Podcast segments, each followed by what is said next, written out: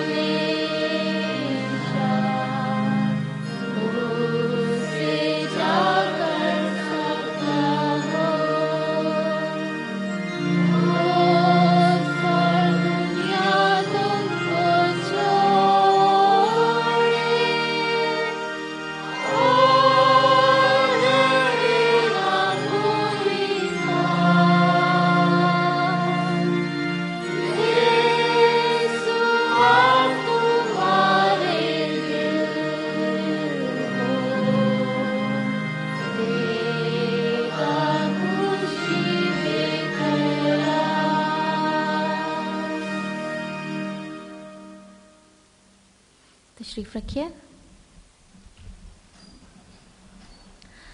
اب میں جناب پادری لوتھر فیاض سیمبل صاحب سے ریکویسٹ کروں گی کہ وہ خدا کا کلام ہمارے ساتھ شیئر کریں۔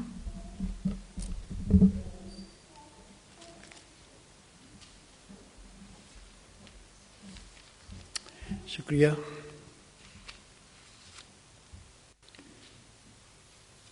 جو کچھ میں تم کو حکم دیتا ہوں، اگر تم اسے کرو تو میرے دوست ہو۔ اب سے میں تمہیں نوکر نہ کہوں گا، کیونکہ نوکر نہیں جانتا کہ اس کا مالک کیا کرتا ہے، بلکہ تمہیں میں نے دوست کہا ہے۔ اس لیے کہ جو باتیں میں نے اپنے باپ سے سنی، وہ سب تم کو بتا دی۔ دعا کریں۔ خدا آسمانی باپ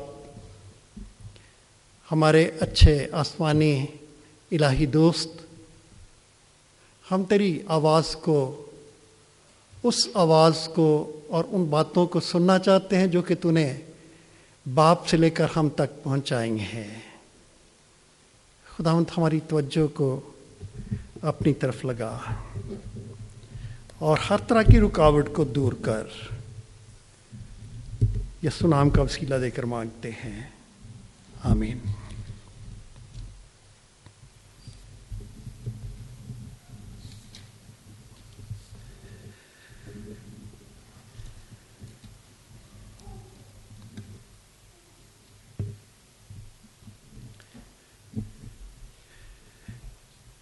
اس دنیا کے کسی دوست کے بارے میں میں نے پڑھا، جس کا گلا کرتے ہوئے اس کے دوست نے کہا کہ پہلے واقفیت پھر محبت، پھر بلا وجہ ترک محبت، پہلے واقفیت، پھر محبت، پھر بلا وجہ ترک محبت۔ بڑی ترتیب سے اس نے مجھے لوٹ لیا۔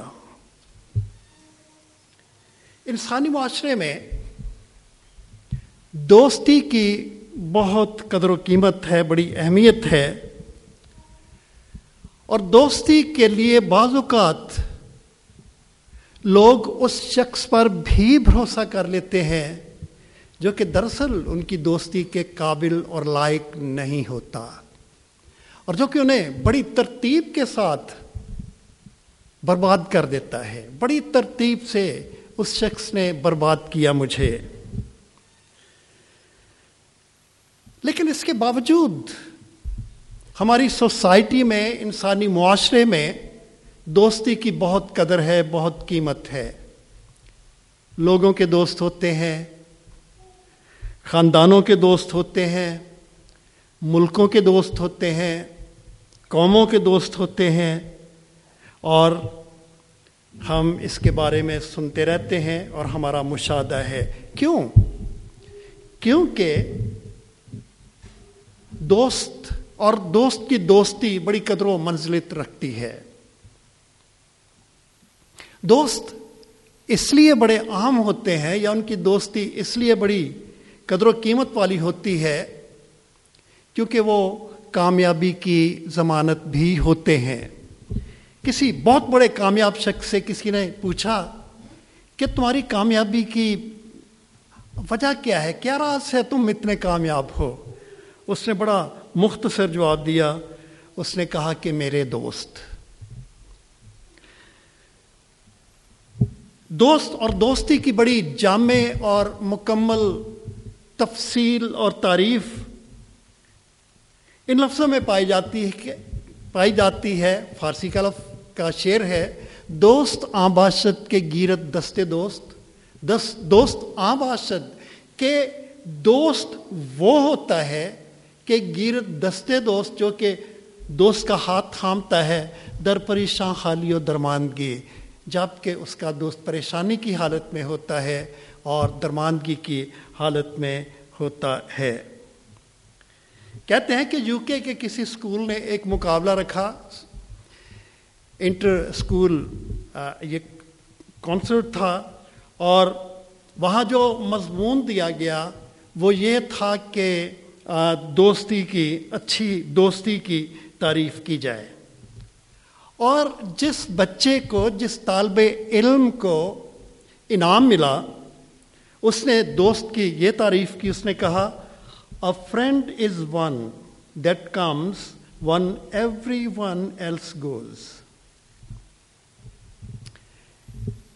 کسی نے لفظ دوست کی تعریف یوں کی ہے، اس نے کہا ہے، دوست کا مطلب یہ ہے کہ محبت کے ذریعے، لفظ دوست کا مطلب یہ ہے کہ محبت کے ذریعے سے دوسرے میں پیوست ہونا، محبت کے ذریعے سے دوسرے میں اٹیچ ہونا، پیوست ہونا۔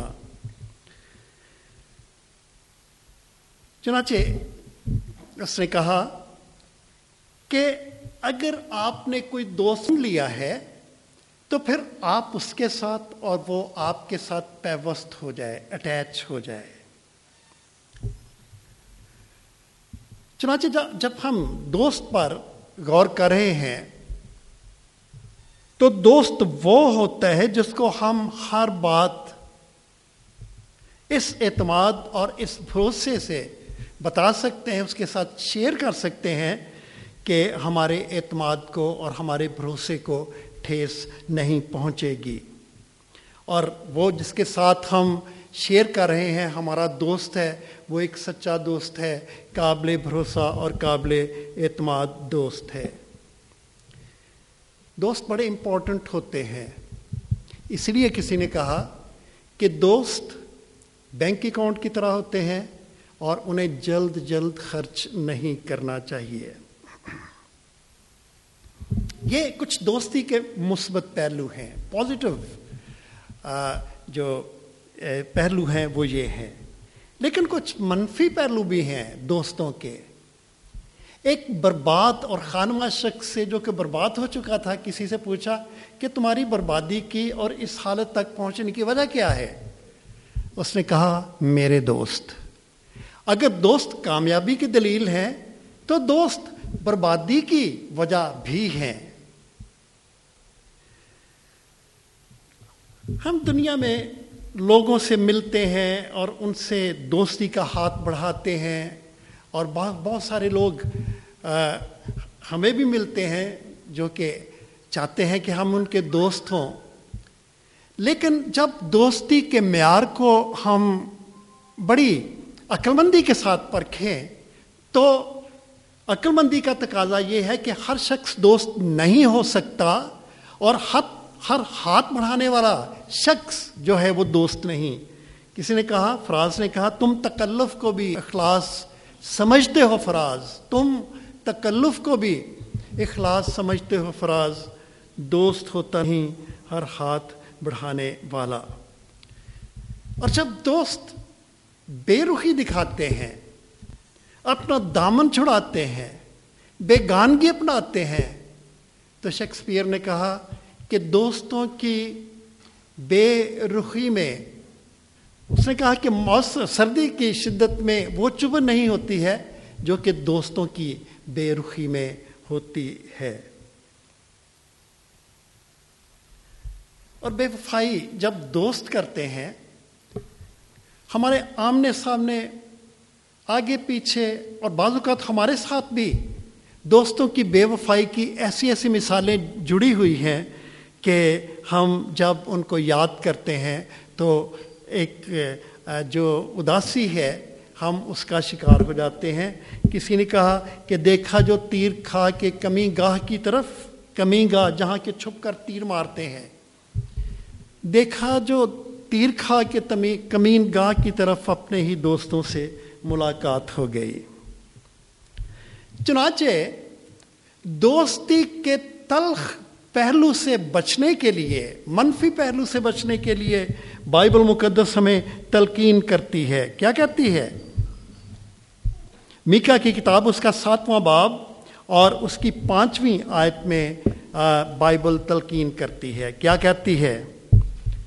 لکھا ہے، کسی دوست پر اعتماد نہ کرو۔ ہم راز پر بھروسہ نہ رکھو۔ ہاں اپنے منہ کا دروازہ اپنی بیوی کے سامنے بند رکھو۔ میں نے اپنے بیان کے شروع میں کہا کہ دوستی بڑی اہم ہے انسانی معاشرے میں انسانوں کے لیے۔ اب جبکہ ہم نے دوستی کے مثبت پہلو پر اور منفی پہلو پر تھوڑا غور کیا ہے اور ہم نے اس بات پر بھی غور کیا ہے کہ دوستی کی ضرورت ہے بہت۔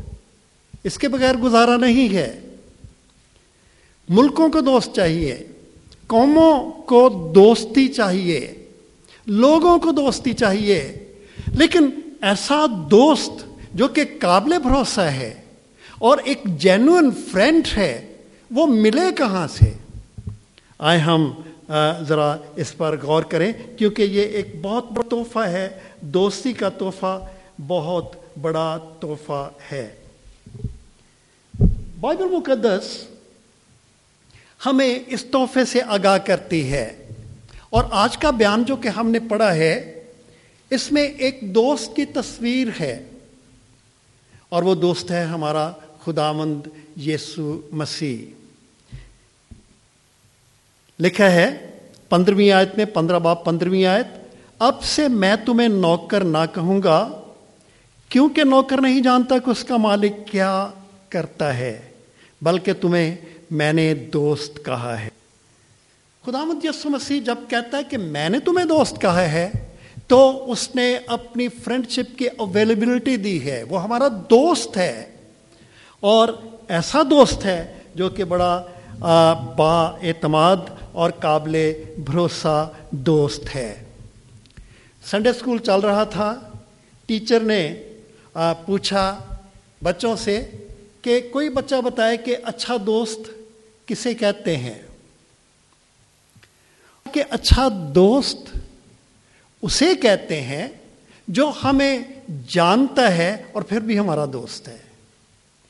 یہ تعریف خدا یسو مسیح پہ فٹ آتی ہے، وہ ہمیں جانتا ہے، ہماری خامیوں کو جانتا ہے، ہمارے پیچھے ہٹنے کے رجحان کو جانتا ہے اور ہماری ساری کمزوریوں کے باوجود وہ ہمیں کہتا ہے کہ اب سے میں تمہیں نوکر نہیں، بلکہ میں نے، میں تمہیں دوست کہتا ہوں، میں نے تمہیں دوست کہا ہے۔ اس نے نوکری والی صورت حال سے نکال کر ہمیں دوستی کی جو معراج ہے وہاں پر کھڑا کیا ہے۔ اور خداون چودھویں آج میں کہتا ہے کہ اب سے میں تمہیں نوکر نہیں، بلکہ تمہیں میں نے دوست کہا ہے۔ یہ نہیں لکھا کہ کہوں گا۔ آنے والے کسی وقت میں تم میرے دوست ہوگے۔ اس نے کہا کہ میں نے تمہیں دوست کہا ہے۔ Now it is in the present tense کہ تم میرے دوست ہو اور میں نے تمہیں دوست کہا ہے۔ اور ہم آگے بھی پڑھتے ہیں، لکھا ہے کہ تم نے مجھے نہیں چنا، بلکہ میں نے تمہیں چن لیا۔ دوستی کے لیے ہم نے اسے نہیں چنا ہے۔ اس نے ہمیں چن لیا ہے۔ ہمیں جاننے کے باوجود کہ ہم کیسے ہیں، ہمارا مزاج کیسا ہے، ہماری چال کیسی ہے، ہمارا رنگ ڈھنگ کیا ہے، ہم رات کو کیسے ہیں، ہم دن کو کیسے ہیں، وقت وقت پر بدلنے والے لوگ ہیں۔ لیکن اس کے باوجود وہ کہتا ہے کہ میں نے تمہیں دوست کہا ہے، تم نے مجھے نہیں چنا ہے۔ لیکن میں نے تمہیں چنا ہے۔ خداون یسو مسیح ہمارا ایک ایسا دوست ہے جس نے ہمیں چنا ہے۔ ہم بک کا جو پسندیدہ ہم ہے، وہ یہ یہ گیت ہے ایک سو پچیس۔ گیت نمبر ایک سو پچیس۔ ہمارے پاسپانوں کی جب میٹنگ ہوتی تھی تو میں نے یہ بتایا تھا کہ یہ میرا پسندیدہ ترین گیت ہے اور جب بھی گیت کا اناؤنس کیا جاتا تھا تو پادری کالن کہا کرتے تھے the most favourite hymn of Fayaz.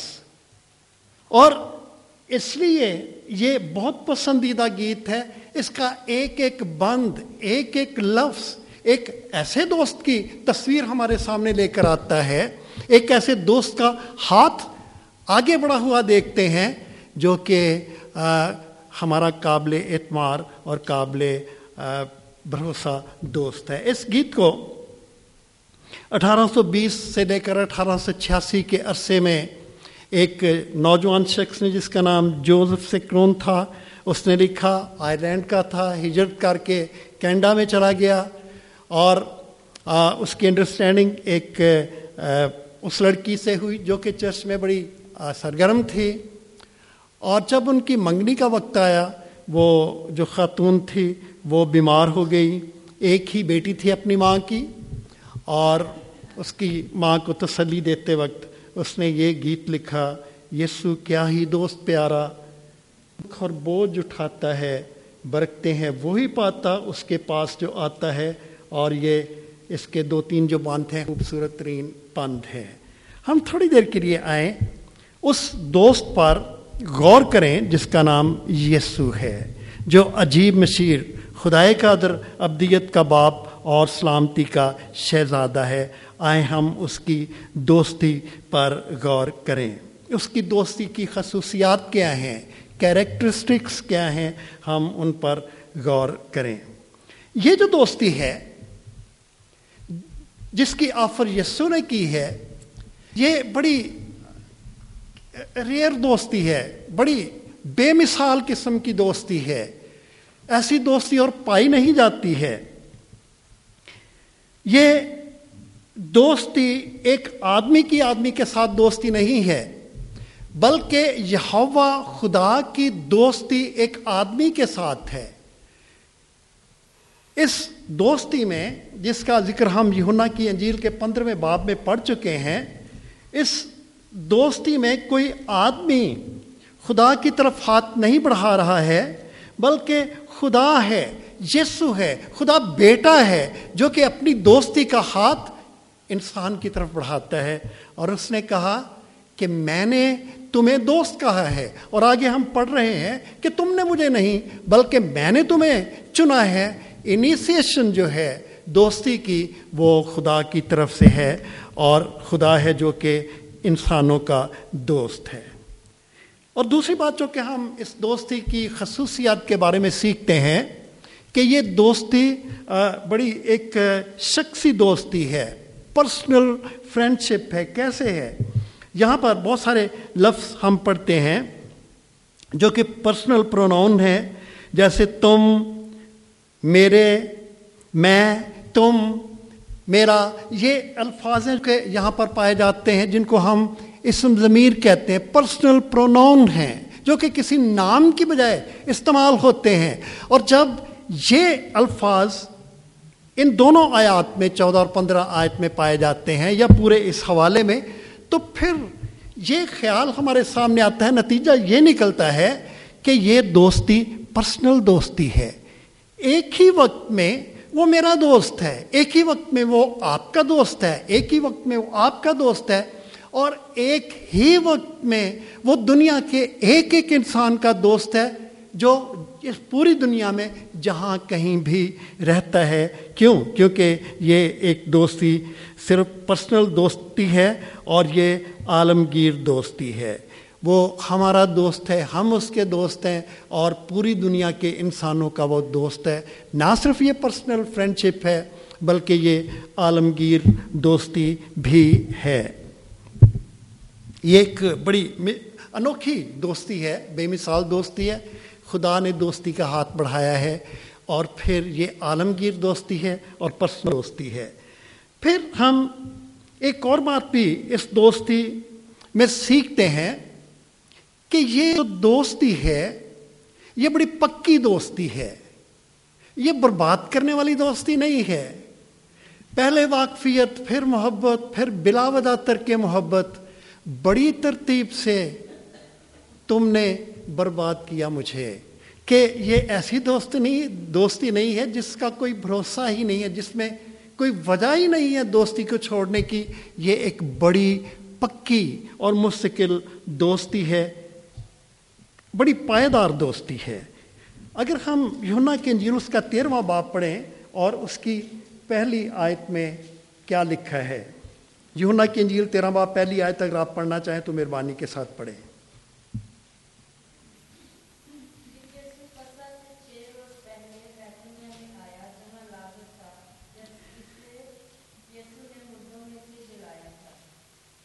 شکریہ، تیرہ باب اور اس کی پہلی آیت میں لکھا ہے عید فصح سے پہلے جب یسو نے جان لیا کہ میرا وہ وقت آپ پہنچا کہ دنیا سے رخصت ہو کر باپ کے پاس جاؤں، تو اپنے ان لوگوں سے جو دنیا میں تھے جیسی محبت رکھتا تھا، آخر تک ویسی ہی محبت رکھتا رہا۔ ایک پکی دوستی ہے اور اس میں بڑی پاکیزگی بھی اور پختگی بھی پائی جاتی ہے۔ اگر آپ اور حوالہ نکالے عبرانیوں تیرہ باب اور اس کی عبرانیوں کا خط اس کا تیرہ باب مہربانی کے ساتھ نکالیں اور اس کی تین آیت سے لے کر پانچ آیت تک کیا لکھا ہے یہاں پر؟ تیرہ باب، تین آیت سے پانچ آیت تک۔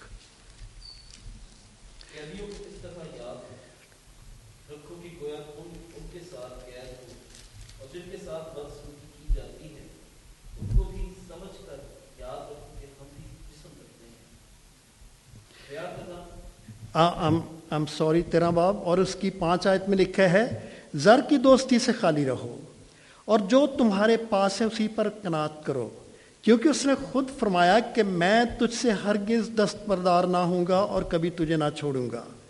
اس واسطے ہم دلیری کے ساتھ کہتے ہیں کہ خداوند میرا مددگار ہے، میں خوف نہ کروں گا، انسان میرا کیا کرے گا۔ میں کبھی ہرگز تجھ سے دست بردار نہ ہوں گا، نہ تجھے کبھی چھوڑوں گا۔ اس دوستی میں اس کی خصوصیت یہ ہے کہ بڑی پختگی اور بڑا پکا پن بڑا استقلال اور بڑی پائیداری پائی جاتی ہے۔ پھر ہم ایک اور بات بھی اس دوستی کی خصوصیت کے سلسلے میں سیکھتے ہیں کہ ہمارے اس دوست نے ہمارے لیے کچھ کیا ہے۔ اور وہ گناہ گاروں کا یاد ہے اور اس نے گناہ گاروں کے لیے اپنی جان دی ہے۔ بائبل کو اگر ہم کھولیں اس مضمون پر کہ اس نے ہمارے لیے کیا کیا ہے، تو بھری پڑی ہے۔ اس نے ہمارے لیے بہت کچھ کیا ہے۔ ہم نوکر تھے، اس نے ہمیں دوست بنایا۔ ہم مر رہے تھے، اس نے ہمیں بچایا۔ ہم گناہ میں لت پت تھے، اس نے اپنا خون بہا کر ہمیں گناہوں سے معاف کیا ہے اور معافی کا ارینج کیا ہے۔ یہ دوست ایک ایسا دوست ہے جس کی دوستی کی خصوصیات بڑی نمایاں ہیں اور بائبل اس کی دوستی کی خصوصیات سے بھری پڑی ہے۔ پھر اس کی جو دوستی ہے، اس دوست کی، اس سے ہمیں مراد کیا ملتی ہیں؟ کیا فائدے ہیں اس کی دوستی؟ میں بڑے فائدے پائے جاتے ہیں۔ پندرہ آیت میں اس کو میں دو لفظوں میں بیان کروں گا۔ پندرہویں آیت میں لکھا ہے کہ اب سے میں تمہیں نوکر نہ کہوں کیونکہ نوکر نہیں جانتا، مالک کیا کرتا بلکہ تمہیں میں نے دوست کا اس لیے جو بات میں نے اپنے باپ سے سنی، وہ سب تم کو بتا دی۔ تمہیں میں نے دوست کہا ہے۔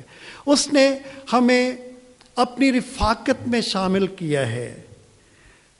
دوست، میں نے دوستی کی تعریف بیان کرتے ہوئے کہا تھا کہ لفظ دوست کا مطلب ہے اٹیچ ہو جانا پیوست ہو جانا۔ وہ ایک ہمیں اپنی دوستی کی ایسی مراد میں شامل کرتا ہے جس میں وہ ہمارے ساتھ پیوست ہونا چاہتا ہے۔ اور ہم مکاشفہ تین باپ کی بیسویں آیت میں اس خیال کو پڑھتے ہیں، اس نے کہا کہ میں دروازے پر کھڑا کھٹکھٹاتا ہوں، اگر کوئی آواز سن کا دروازہ کھولے گا تو میں اندر جا کر اس کے ساتھ کھانا کھاؤں گا۔ اور وہ میں اس کے ساتھ رہوں گا۔ وہ پیوست ہونا چاہتا ہے۔ وہ ہمیں نوکر نہیں کہتا ہے، دوست کہتا ہے، کیونکہ وہ چاہتا ہے کہ وہ ہمارے ساتھ رہے اور ہم اس پر بھروسہ کریں۔ وہ ہمارے دکھوں کو اٹھانا چاہتا ہے۔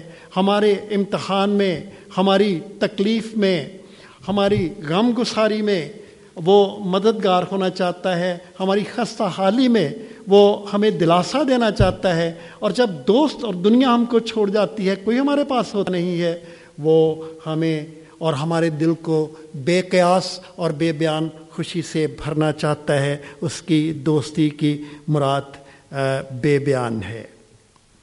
خداون کے کلام میں بار بار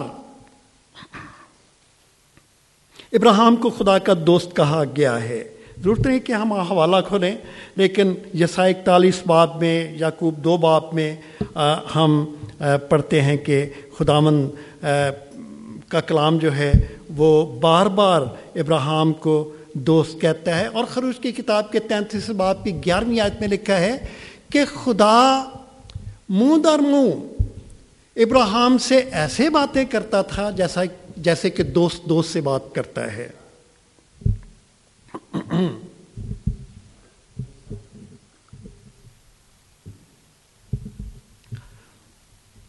ایک نوکر کے لیے یہ ایک بڑی مراد ہوتی ہے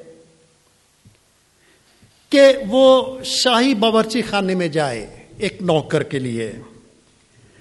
مگر اس سے بھی بڑھ کر اس کے لیے عزت کی بات یہ ہوتی ہے کہ وہ بادشاہ کے ساتھ بیٹھ کر کھانا کھائے اور بادشاہ اس کے ساتھ اور وہ شاہی ایوان میں رہے۔ خداون نے کہا ہے کہ میں تجھ سے ہرگز دستبردار نہ ہوں گا اور آخر تک، زندگی کے آخر تک تمہارے ساتھ رہوں گا۔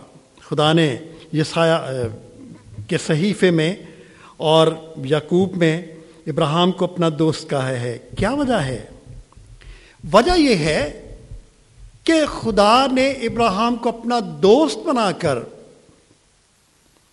اپنے راز اسے بتایا کرتا تھا اور خدا کو اس پر بھروسہ تھا۔ خدا کے بھروسے کے لائق ہونا ابراہم کا، میرا اور آپ سب کا، یہ کتنی بڑی مراد کی بات ہے۔ یہ کتنی ایک بڑی فائدے کی بات ہے کہ خدا کے ہم رازدار دوست ہیں۔ دنیا کے دوست رازدار نہیں ہوتے، لیکن ہمارے ہمارا جو دوست ہے، وہ ہمیں اپنا رازدار دوست سمجھتا ہے۔ خدا نے نو کو اپنا دوست کہا، خدا نے ابراہم کو اپنا دوست کہا، اور یہی وجہ ہے کہ پیدائش چھ باپ میں ہم پڑھتے ہیں۔ کہ خدا نے نو کو اپنا راز بتایا کہ وہ زمین پر طوفان کو بھیجنے والا ہے۔ پھر ہم پڑھتے ہیں کہ خدا نے موسا کو اپنا راز بتایا کہ وہ بنی اسرائیل کو مصر کی غلامی سے چھڑانے کو ہے۔ اور خدا نے پولوس رسول کو جب ہم کلسیوں کا کا خط پڑھتے ہیں پہلا باب، تو وہاں پر ہم یہ سیکھتے ہیں کہ خدا نے پولوس رسول پر اپنی خوشخبری کے بھیدوں کو ظاہر کیا تاکہ وہ دوسروں کو بتائے۔ اور آج بھی وہ یہی کر رہا ہے۔ اب بہت سارے مبشروں کو خدا کا کلام سناتے ہوئے سنیں گے اور سنتے بھی ہیں۔ اور بہت دفعہ ایسا ہوتا ہے، جیسے یہ لگتا ہے کہ یہ جو کلام سنا رہا ہے، یہ تو میرے دل کی بات کر رہا ہے۔ کیا راز ہے، کیا بھید ہے؟ بھید یہ ہے کہ خدا اس مبشر پر، اس شخص کے دل کی بات کو ظاہر کرتا ہے، راز کو ظاہر کرتا ہے اور خدا پھر اپنے پاکلام کے ذریعے سے، اس مبشر کے ذریعے سے اس سے بولتا ہے اور بہت دفعہ آپ نے سنا ہوگا، آپ نے کہا بھی ہوگا کہ آپ نے یہ جو کلام سنایا ہے یا یہ جو یہ جو میں نے کلام سنا ہے یہ بالکل آج یہ میرے ہی لیے تھا۔ اگر ہم تمام باتوں کا جائزہ لیں جو کہ آج، کل، آج اور کل کو ہونے والی ہیں، تو آپ اور ہم سب بیٹھیں گے اور شکر گزاری کے ساتھ ہمارا سر جھک جائے گا۔ ہاں خدا ان ان پروسیس سے ہمیں گزار رہا تھا اور خدا کچھ ہمارے لیے کرنا چاہتا تھا۔ اور یہ راز تھا جو کہ اب ظاہر ہوا ہے کہ جب خدا نے کل میرے ساتھ یہ بات کی تھی، اس پروسیس سے مجھے گزارا تھا، تو آج اس کا نتیجہ یہ ہے اور سر شکر گزاری کے ساتھ جھک جاتا ہے۔ کیوں؟ کیونکہ خدا کی جو دوستی ہے، اس کی خصوصیت یہ ہے کہ اس میں ایک ایسی بات پائی جاتی ہے، مراد پائی جاتی ہے۔ کہ اس میں ہمارے لیے ایک اچھی بات ہوتی ہے اور اس میں راز ہوتا ہے۔ جب ہم اس پر غور کرتے ہوئے آخری بات سیکھتے ہیں، تو جہاں ہم نے یسو کی یا خدا کی دوستی کی خصوصیات پر غور کیا ہے، مراد پر یا فائد پر غور کیا ہے، ایک اور بات ہے جس پر غور کرنے کی ضرورت ہے کہ یہ دوستی جس کے ذریعے سے خدا ہمیں اپنا دوست بناتا ہے، یہ ہمیں ایسے ہی نہیں مل جاتی ہے۔ ہاں اس نے دوستی کا ہاتھ بھی بڑھایا ہے۔ اور اس نے یہ کہا ہے کہ میں نے تمہیں چن لیا ہے، اپنی دوستی کے لیے چن لیا ہے۔ لیکن خدا کا پاکلام یہ کہتا ہے کہ یہ دوستی ہمیں ایسے ہی نہیں مل جاتی ہے۔ اس کے لیے ہمیں کچھ کرنا چاہ، کرنے کی ضرورت ہے۔ کیا ضرورت ہے؟ چودھویں آیت میں لکھا ہوا ہے، ایک شرط ہے اس دوستی کی۔ چودھویں آیت میں لکھا ہے، جو کچھ میں تم کو حکم دیتا ہوں، اگر تم اسے کرو تو میرے دوست ہوگے۔ ٹھیک ہے، اس نے ہمیں دوست بنایا ہے، لیکن اس کے لیے ہمیں کچھ کرنے کی ضرورت ہے۔ کچھ شرطیں ہیں، کچھ شرط ہے۔